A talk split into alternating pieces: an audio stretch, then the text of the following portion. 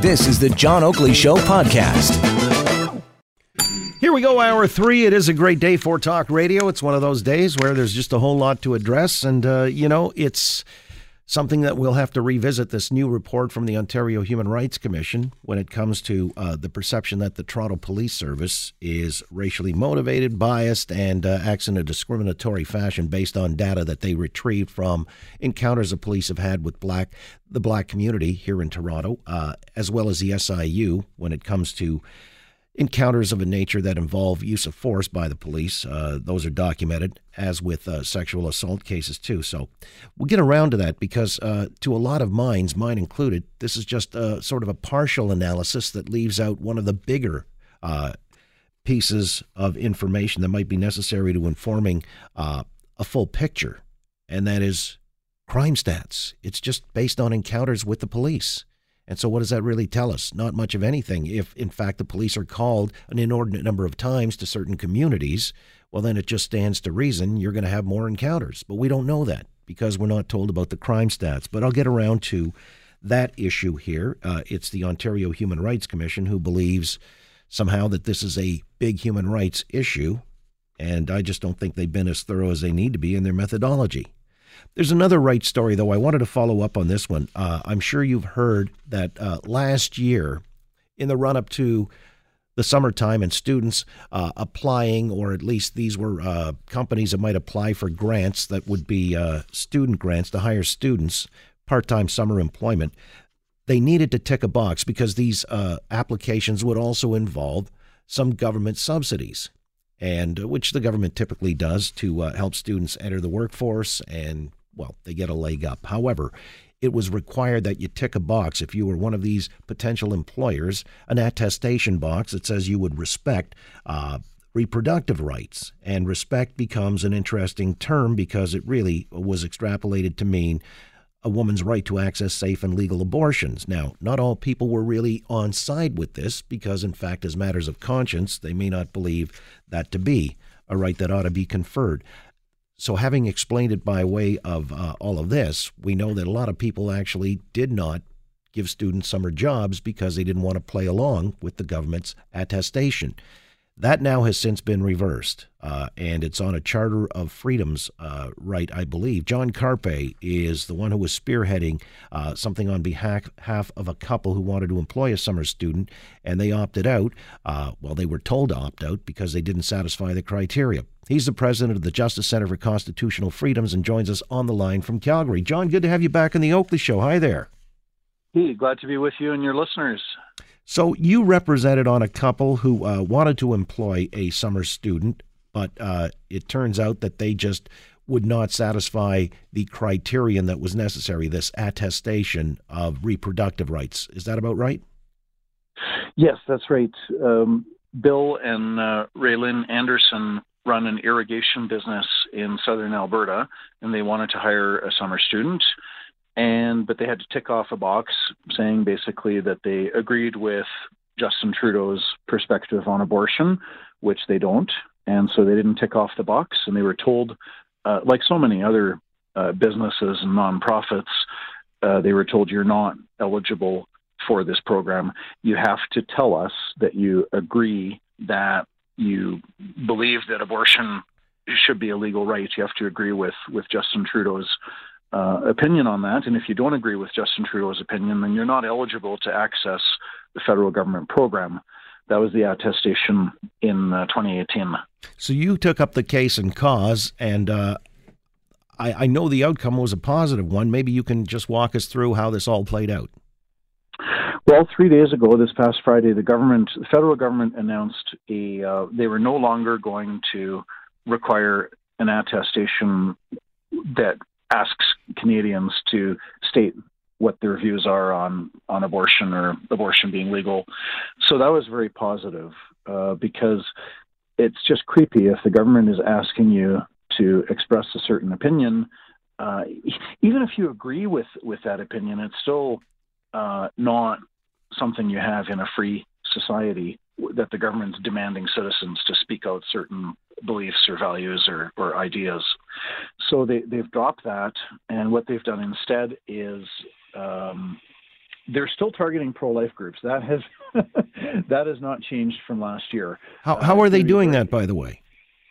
Well, this time, see, here's the difference. Last last year, the the attestation impacted pro-life groups, but it also impacted hundreds, if not thousands, of other businesses and nonprofits. You know, summer camps for kids run by churches. Uh, you know, soup kitchens, homeless shelters, uh, charities working with with the down and out. So many people got impacted last year. This year, uh, they've changed it so that you still have the attestation this year is more narrow. Um, there's no money going to projects or job activities that, and I quote, actively work to undermine or restrict a woman's access to sexual and reproductive health services. End of quotation. So, if you're a group uh, that is, in the opinion of the federal government, you're actively working to undermine a woman's access to reproductive health, then you're not eligible for funding. Yeah, I guess they've sort of massaged it to say if that's your core thrust of your business, then you're not qualified for the funding. But otherwise, if you have a certain belief system, uh, as long as you don't bring it into the place of business and promote that, you're okay to receive funding. Would that be about right? Yeah, it, it's more like this in 2019. If if you're pro-life, uh, if you're like a church, for example, uh, but if if you're running a summer camp for kids, that's not really uh, pro-life or anti-abortion activity as such.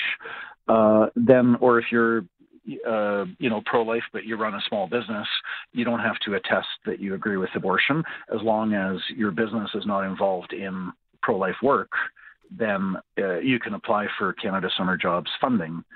So what they've moved into uh, is not this big charter violation that, that they had last year that, that affected thousands of people.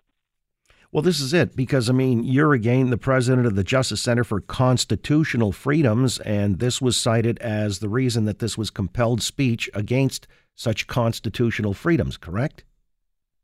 Yeah, that that was our issue with it. Like for for the government to demand on threat of penalty or threat of withholding benefits, for the government to demand that you speak out something that the government wants you to say, that is as much a violation of your free expression rights as the government saying that, that you're not allowed to say what your beliefs and opinions are. They're both violations. Re- prohibited speech or compelled speech, uh, they're two sides of the same coin.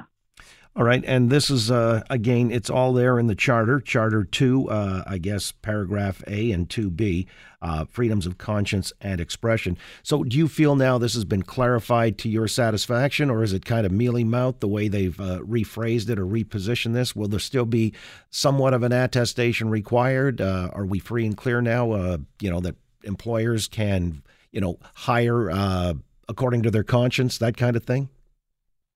Well, it's a big it's a big victory for charter freedoms. I think the court action, you know, you, you can't measure exactly to what extent are they changing it because of the court action or because for political reasons they know they've offended a lot of people or perhaps both. So it's a big victory to have the government back down and not have this compelled speech attestation. The thing that's still uh, a problem, though, is the government is picking and choosing ideological favorites. And if this stays in place, you know, a future government could say, well, you're advocating, uh, you're, you're anti-Israel, uh, and we don't like that, so we're going to cut off your money. Or you're anti-oil industry, so we're going to cut off your money. Um, it's not good for the federal government to be uh, playing ideological favorites in this fashion. So it's there's still room for improvement, definitely. Well, John, if they're promoting ideology, that's got to be derived from, well, something, maybe arrogance or a sense of being politically impervious to any kind of blowback, or it's just not going to be significant. What do you think uh, allows them, gives them kind of social license to uh, put up these bridges that are a little too far? It could be that they just see their own opinions as being absolute truth with a capital T, and that they, they think that they are so right about their um, their opinion that, that they can't even acknowledge that there are intelligent people of good faith with good motives that have a differing view. That's that's my that's my best guess as to why they're thinking this way. But it's going to blow up in their face if uh, if this is accepted that the federal government can pick and choose its favorites based on the political beliefs of the prime minister, then uh, if you have a change in government, you're going to see. Uh, you know, maybe anti-Israel groups or uh, extreme Muslim groups or groups that are working against the oil industry, uh, they're going to get their funding cut off. And I would ask the question: Is that what we want? Is every time there's a change in government, we're going to start funding and defunding groups based on the opinion of the prime minister. I don't think that's a good approach. Well, I've uh, got to say we followed this from the inception, and uh, interesting that now there's been somewhat of a resolution, and you feel uh, good about that, as do uh, the people that you represented. But because you are one of these sentries on the watchtower, and what they say about eternal vigilance being the price we pay for our freedoms, these are constitutional freedoms, and uh, we need to make sure that they're upheld. I really appreciate your time as always, and uh, keep up the good work. Thanks very much for having me on your show. You got it. John Carpay, again, president of the Justice Center for Constitutional Freedoms.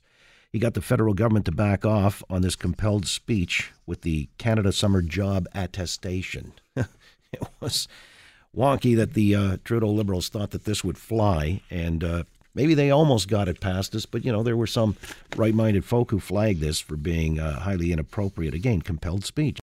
Thanks for listening to the John Oakley Show podcast. Be sure to rate, review, and subscribe for free at Apple Podcasts, Google Podcasts, and anywhere else you get your on demand audio.